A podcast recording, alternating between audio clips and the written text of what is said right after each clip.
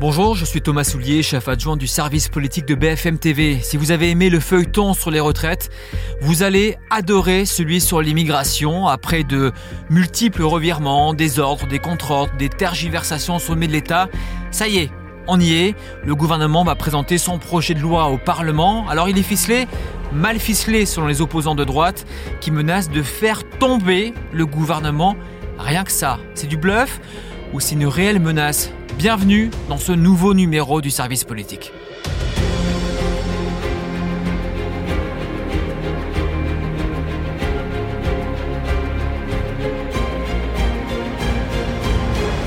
J'ai fait appel aux plus grands experts du service pour euh, parler de la loi immigration. Alors, comme ils n'étaient pas dispo, j'ai demandé à Benjamin et à Perrine de venir avec moi. Salut Benjamin Duhamel. Salut Thomas. Bonjour Perrine Vasque. Bonjour Thomas. Alors, Perrine Vasque qui suit le Parlement pour, euh, euh, pour BFM TV, donc comme de raconter les coulisses en ce moment, à la fois à l'Assemblée et, au Sénat. Et puis Benjamin pour le décryptage. D'abord, toi Benjamin, on va essayer d'être le plus pédagogue possible parce qu'on n'y comprend plus rien à cette loi immigration depuis neuf mois, voire quasiment un an. Euh, cette loi, si j'ai bien compris, c'est une loi de fermeté pour expulser le plus, euh, d'étrangers. Euh, normalement, la droite est sur cette ligne-là de manière idéologique et historique. Pourquoi la droite, peut-être, ne va pas soutenir ce projet de loi immigration? Alors, il y a la raison euh, officielle et il y a les raisons politiques. La raison officielle, c'est que la droite continue de dire, certes sur des tons différents, mais en réalité avec un message à peu près similaire, qu'elle ne veut pas de ce fameux article 3. L'article 3, rappelons, c'est celui qui permet de régulariser les travailleurs qui sont dans des métiers en tension. Mmh. Et qui, effectivement, dans cette euh, volonté d'équilibre du gouvernement, fermeté, euh, humanité, gentil avec les gentils, méchant avec les méchants. ce qu'avait dit Gérald Darmanin. Exactement. Et, et, et, Olivier Dussopt. Donc ça, la droite dit l'article 3, ça va faire un appel d'air. Donc nous, on ne peut pas envisager une seconde de soutenir un texte de loi où euh, cet article 3 resterait. Ça, c'est l'argument de la droite. Ce qui rend les choses difficiles parce que le gouvernement continue à dire, nous, l'article 3, euh, on le revendique, euh, c'est important. Euh, d'ailleurs, même les LR en privé, ils demandent des régularisations auprès des préfets. Donc c'est bien la preuve qu'ils sont hypocrites sur le sujet. Ça, c'est la, Et si vous enlevez l'article 3, on le vote Absolument. Ça, c'est l'aspect officiel. Certains ne le disent pas de façon aussi claire parce qu'ils disent aussi, oui, mais de toute façon, cette loi, elle sert à rien. De toute façon, il faut faire une réforme constitutionnelle. Mais au fond, on voit quand même que c'est le principal irritant. Et puis, il y a la raison. Euh, pour le coup politique, la droite est dans une sorte de, volonté de distinction par rapport au gouvernement sur la question de l'immigration, se disant, nous, il faut qu'on mette, si on veut réussir à montrer qu'on est différent du gouvernement, il faut qu'on ait une ligne ultra ferme sur l'immigration, et donc on ne peut pas se permettre de leur donner une sorte de quitus en soutenant ce texte, euh, l'immigration, ce qui parfois donne l'impression même dans les justifications qu'au fond, ils se moquent un petit peu de ce qu'il y a dans cette loi, mais ils sont simplement obsédés à l'idée de surtout ne pas euh, donner le moindre accord au gouvernement, même si euh, Là-dedans, il peut y avoir des voix peut-être un peu plus sages que d'autres. Peut-être que les sénateurs sont un peu plus sages que les députés. Ça, Perrine va, sans doute l'expliquer euh, mieux que moi. Et c'est ce qui voilà, rend le, débat assez imprévisible. Euh, même si ce matin encore, Olivier Véran disait, ce matin vendredi, disait voilà, moi je suis confiant sur la possibilité d'aboutir à un accord au Parlement. Perrine, justement, toi tu parles beaucoup avec des députés LR, des, députés, des sénateurs aussi LR. Est-ce qu'en l'état, ce projet de loi peut être adopté Mais c'est une vraie question et personne n'a la réponse. Même au Sénat, c'est vrai qu'effectivement, on a l'habitude que les sénateurs soient plus sérieux, euh, fassent moins de bruit voilà, que, que, les députés. Or là, le problème, c'est que même eux ne savent, ne savent pas là en coulisses jusqu'à au moins dimanche soir, si ce n'est lundi matin, les sénateurs et la présidence du Sénat avec Gérard Larcher vont essayer de trouver un accord pour se mettre d'accord sur ce fameux article 3. Globalement, qu'est-ce qui se passe? Bruno Retailleau est arc-bouté. Lui, c'est le patron des sénateurs LR. Des, sénateurs LR. Il est arc-bouté contre cette loi. En fait, un cadre de la majorité sénatoriale du Sénat, donc plutôt de droite, me disait il ne veut pas la voter. Donc il s'arc-boute sur cet article 3. Or, Gérard Larcher, pour lui, c'est hors de question qu'il n'y ait pas un texte voté vendredi soir 10 novembre, vendredi prochain, en sortie de Sénat. Parce que c'est la crédibilité du Sénat pour le président Larcher. Hmm. Donc certains nous disent en coulisses, Bruno Rotaillot, il est en train de passer un peu des mauvaises nuits parce qu'il se fait un peu rappeler à l'ordre par, son, euh, par son président au Sénat, qui est la même famille politique, LR qui lui veut vraiment un accord. Gérard Larcher veut trouver un accord. L'entourage de Gérard Larcher me dément, non, non, on est tous sur la même ligne, pas de problème, mais on me confirme quand même que les tractations continuent. Qu'est-ce qui pourrait se passer?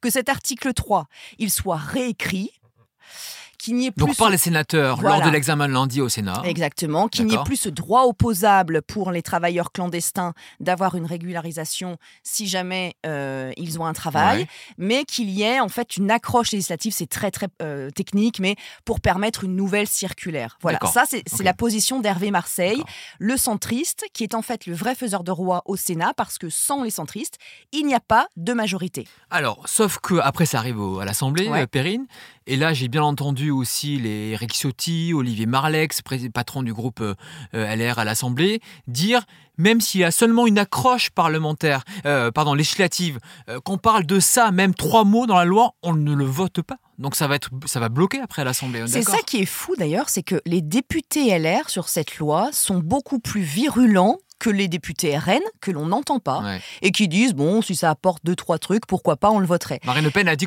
qu'elle voterait s'il n'y avait pas d'article 3. Voilà, mais en fait, c'est ce que dit Benjamin, ils en, ils en ont fait un combat politique. Ils mm. ont aidé le gouvernement, les républicains, pour faire passer la réforme des retraites.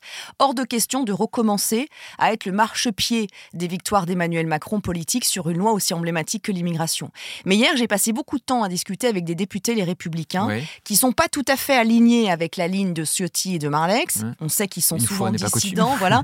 Et en fait, ils se disent pourquoi est-ce qu'ils se sont arc-boutés sur cet article 3, alors que globalement, dans le groupe, quand même, on pense que cette loi est mauvaise, qu'elle ne sert à rien et qu'elle ne mmh. va pas assez loin. Mmh. Mais ils nous disent quand même que, en fait, j'ai surtout senti des députés perdus pour tout vous dire. Ils sont perdus, ils ne savent plus à quelle chapelle ils sont. Un député LR me disait à qui on s'adresse, quel message on veut faire passer, à qui on s'adresse, parce qu'ils ont tout à fait conscience que pour des députés de droite, ne pas voter une, une, loi sur l'immigration que le gouvernement présente comme ferme, c'est une erreur politique. Mm. Donc ils sont un peu perdus, ils comptent un peu, et ça Benjamin va en parler, sur le 49-3 que peut-être souhaiterait la Première ministre pour se débarrasser d'un vote. En tout cas, en ce qui concerne Peut-être qu'on parlera plus tard de la motion de censure, mais très peu y croient. 58 députés LR qui déposeraient une motion de censure, c'est quasiment impossible. Et, et, tout autant ne la voteraient pas. Donc Benjamin, est-ce qu'il y a une menace aujourd'hui? Est-ce que cette loi immigration peut faire tomber le gouvernement si les républicains, eh bien, dans les prochaines semaines, déposent une motion de censure? Euh, Première réponse en termes de chiffres. Euh, pour passer une motion de censure, pour faire tomber un gouvernement, il faut qu'il y ait une majorité de députés euh, qui euh, votent cette motion de censure. Et les socialistes ont annoncé qu'ils ne voteraient pas une motion de censure de droite. Ça veut dire que, de toute façon, admettons même qu'il y ait suffisamment que tout le groupe LR décide de voter une motion de censure, ce qui n'est pas acquis, parce que sur les 62, il y en a certains qui, franchement, ont beaucoup moins d'hostilité à l'égard du texte, du texte sur l'immigration. il faudrait que la gauche. 12-13 quoi, qui voterait? Qui serait plutôt en faveur du gouvernement, donc ils ne veulent pas la voter. Donc déjà, vous, retirez cela. Il faudrait que la gauche, comme un seul homme, vote la motion de censure. Or déjà, si le groupe socialiste dit, nous, on le vote pas parce qu'on veut pas, on va quand même pas voter une motion de censure de la droite qui dit, il faut aller encore plus loin sur l'immigration. Donc déjà, arithmétiquement parlant, ça ne passe pas. Ça paraît difficile. Maintenant, il il faut pas être dupe. Euh, parfois, en politique, euh, les oppositions peuvent se dire qu'il y a une sorte de moment qui euh, est là pour en profiter pour faire tomber le gouvernement. faire tomber le gouvernement. absolument. Ils ont essayé. Et là, dans ce cas-là, ils sont jamais arrivés. Absolument. Et là, dans ce cas-là, on en est à un dilemme pour la droite, qui est de dire dans le moment. Euh, avec un électorat qui est attaché à l'ordre, avec un électorat qui, dans tous les sondages, montre qu'ils sont favorables à ces mesures. Même la mesure, ce fameux article 3 sur les, métiers en tension. Sondage Odoxa, 78% des Français favorables au projet de loi, je veux dire plus globalement, 55% 55% des sympathisants LR disent qu'ils sont pour l'article 3. Voilà, donc... Une déconnexion entre la base et les élus. Exactement, donc la question c'est est-ce que les républicains peuvent assumer auprès de leur électorat de faire tomber le gouvernement sur un projet de loi dont les objectifs sont partagés par, par leur électorat, et par ailleurs dans un contexte où la communication plutôt habile du gouvernement consiste à dire, euh, dans ce projet de loi, il y a des éléments qui nous permettent et c'est d'ailleurs vrai, euh, d'expulser plus facilement des gens qui sont dangereux. Est-ce qu'on fait tomber un gouvernement sur ce sujet mm. Sur les retraites, euh, les oppositions se disaient on va essayer de les faire tomber, c'était un projet de loi qui était rejeté par une majorité de Français. Mm. Là, on est dans une mm, situation inverse. Donc il faut assumer, parce que derrière, si motion de censure passe, ça veut dire qu'il y a éventuellement une dissolution, parce que le président l'a dit. Donc ça veut dire que dans ce cas-là, vous allez aux élections législatives avec dans la tête des gens le fait que vous avez fait tomber le gouvernement sur ce texte. Franchement, là, on est dans une sorte de grande partie de poker menteur. Euh, est-ce qu'on peut totalement écarter le fait que ça aille au 49-3 Non parce qu'on a vu qu'il ne suffisait pas d'un accord des sénateurs pour que les députés suivent forcément. Est-ce que pour autant, il y aurait une sorte d'automaticité d'un gouvernement tombant s'il y avait un 49-3 Franchement, on n'en est pas là. J'ai l'impression qu'on a le même débat qu'il y a un an sur les retraites. Ce sont les mêmes acteurs, c'est la même scène de théâtre avec les républicains qui sont faiseurs de roi, qui sont déboussolés, l'exécutif qui a fait confiance au LR encore une fois et qui patatras se retrouve un petit peu trahi, c'est la même chose, non, Perrine? Moi, je les vois pas en faiseur de roi sur cette loi. Moi, je les vois justement complètement perdus. C'est-à-dire qu'en fait, ils, c'est vraiment ce que me disait le député hier, c'est-à-dire à qui on s'adresse, à quel électorat on s'adresse. Euh, ils ont euh, vraiment de façon très volontariste euh, fait en sorte que la, réforme des retraites passe, que ce soit Bruno Retailleau au Sénat ou Olivier Marlet, souvenez-vous, qui avait menacé d'expulsion des députés qui voteraient une motion de censure de son groupe, LR. donc ils ont vraiment fait en sorte que cette réforme passe. Et puis là, alors que la majorité des gens étaient opposés, et là, alors que la majorité des gens sont plutôt favorables, en tout cas leur électorat sur cette loi, ils s'arc-boutent pour ne pas la voter. Donc c'est complètement politiquement, ils se sont enfermés dans un corner et même s'ils n'allaient pas jusqu'au bout, même s'ils ne déposaient pas cette motion de censure qui aujourd'hui, arithmétiquement, semble compliqué pour eux de la poser. Olivier Marlec, ça fait combien de temps qu'il nous dit dans les travées de l'Assemblée qu'il y aura une motion de censure sur la loi immigration si ça ne va pas dans son sens? Ça fait des mois. C'est un désaveu perso. Ça, c'est un deuxième désaveu. Hmm. Il en a eu un pendant la réforme des retraites où on s'est rendu compte qu'il ne tenait pas son groupe. Hmm. Et là, s'il n'est pas en capacité de déposer cette motion de censure, je suis assez d'accord avec ce que dit Benjamin, le gouvernement aura gagné. Et à ce moment-là, et c'est déjà le cas, hein, les députés, les républicains, même ceux qui avaient voté la motion de censure lors de la réforme des retraites, sont en train de s'interroger sur l'après, c'est-à-dire en janvier. Est-ce que maintenant, il ne faut pas rejoindre une coalition avec le gouvernement? Benjamin, hum. euh, derrière ce projet de loi, il y a une guéguerre au sein du gouvernement entre la Première ministre et le ministre de l'Intérieur, Borne Darmanin. Euh, qu'est-ce qui se joue entre les deux avec ce projet de loi? Ce qui se joue d'abord, c'est euh, les conséquences politiques qu'on tirera de cette loi immigration. Si Gérald Darmanin réussit à la faire voter, a fortiori 149.3, tout le monde interprétera ça comme un succès du ministre de l'Intérieur. Euh, si euh, un 49.3 est décidé par la Première ministre, ce sera interprété comme une sorte de, d'acte d'autorité à partir du moment où Gérald Darmanin, lui, ne voulait pas de ce, de ce 49.3. Euh, ce qui est intéressant dans, ce, dans ce, cette sorte de bataille en coulisses, c'est deux choses. C'est d'abord que sur le fond, on est à front renversé.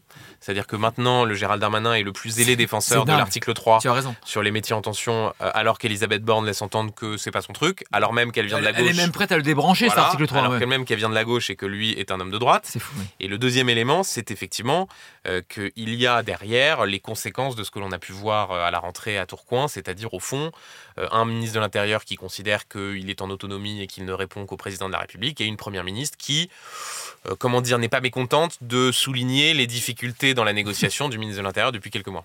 Et dans tout ce, j'allais dire ce bordel, mais c'est un peu un bordel, Perrine. le projet de loi immigration, à l'Assemblée, beaucoup en parlent, donc au LR, la majorité également qui voit cette petite guéguerre bande d'Armanin, j'imagine que ça agace un petit peu. L'aile gauche euh, vend debout pour garder l'article 3. Est-ce que ce projet de loi immigration met encore plus en lumière les divisions, euh, les querelles idéologiques au sein du, groupe majoritaire à l'Assemblée? C'est pas ça que je ressens. En fait, ce qu'on ressent à l'Assemblée nationale, c'est plutôt une très forte démobilisation du côté de la majorité. C'est-à-dire qu'ils sont plus sur les bancs. Ils ne siègent même plus en commission parce que.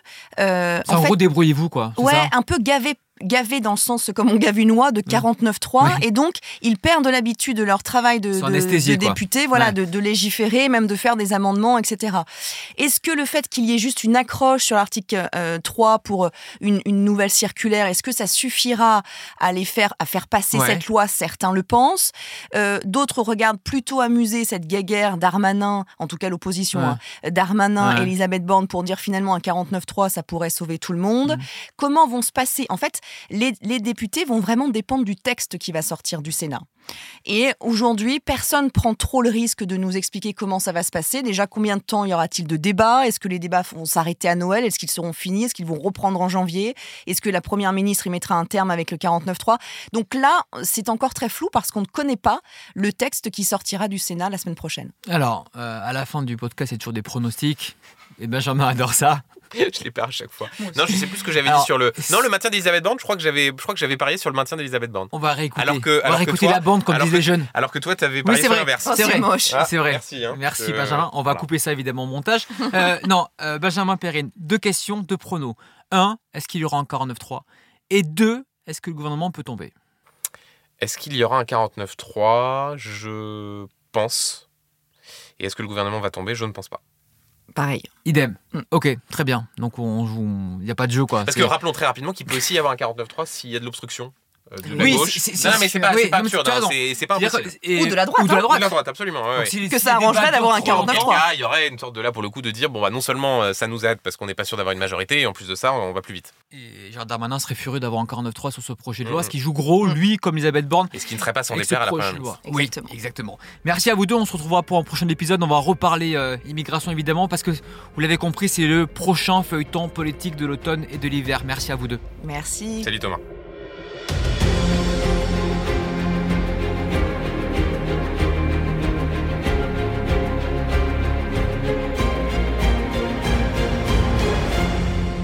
Pense qu'on va rapidement revenir vers vous et vous reparler de cette loi euh, immigration. Merci à vous de votre fidélité. Merci, vous étiez très nombreux la semaine dernière à écouter le dernier podcast sur la visite du président au Proche-Orient. Continuez à partager, à liker, etc. Merci à vous et rendez-vous la semaine prochaine pour un nouveau numéro.